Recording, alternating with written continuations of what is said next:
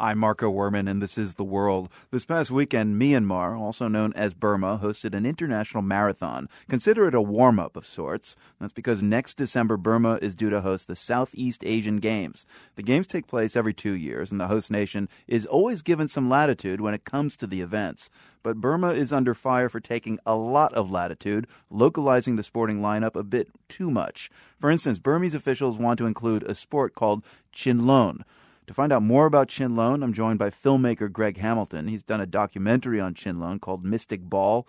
And Greg, if Mystic Ball is one way to refer to Chinlone, I'm gearing up for a great tale here. Describe the sport for us. What is Chinlone all about? Well, Chinlone is a uh, an, it's an artistic sport that uh, originated in Myanmar. It's played by a single team of six players. There's only one team. There's no opposing team, and we use the feet and the knees to uh, pass a woven rattan ball around inside of a circle in essence, Chinlone is non competitive, but there's also a more modern version of the game that is competitive. Describe kind of what happens in, in the circle with uh, Chinlone. I mean, how, how team like is it? So, what happens is we play inside of a 22 foot diameter circle. The six players form themselves around the outside of the circle, and we walk in a counterclockwise direction.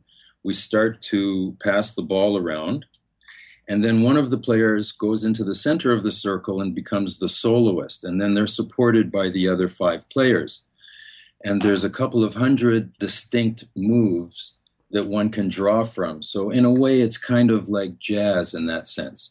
Yeah, I was going to say there is a musical metaphor here. How did you find out about this sport? I just happened to come across a Burmese man playing in a small park in Toronto, here where I live, and I was instantly fascinated with it and then I started going over and um, learning how to play in Myanmar. And, and, so, how are they going to turn this into a, a competitive sport? First off, just let me say, Chinlone is thought to be approximately 1,500 years old or older. And sometime during the 50s, they made it into a competitive sport. I guess we could compare it to figure skating or something like that where it's a little hard to explain, but it's the same basic uh, structure of the game. It's one team at a time, and there's ways that they can judge points based on, for one thing, how often they drop the ball to the floor, for another thing, players have to do these various moves in sequence, which makes it extremely difficult. Must take a lot of control. It takes a lot of control, and it especially takes a lot of focus, and it's considered to be meditative in that respect. Have you seen Chinlone played competitively anywhere outside of Burma?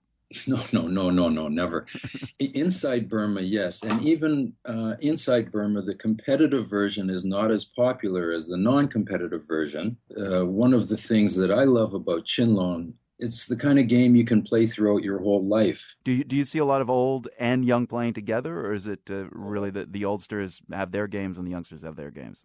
No, not at all. In, in fact, one time at one of the Chinlone festivals, I saw a team that had a 72 year old man and a nine year old boy playing together, same team, and they had a, a, really a great game. And mixed genders, men and women play together on the same team, but not in competitions. In the competitions, the men play and the women play separately. Greg Hamilton, Chin Chinlone expert and director of the documentary Mystic Ball. He joined us on the line from Toronto. You can see trailers and clips from Mystic Ball at theworld.org. Greg, thanks so much for your time. Thank you.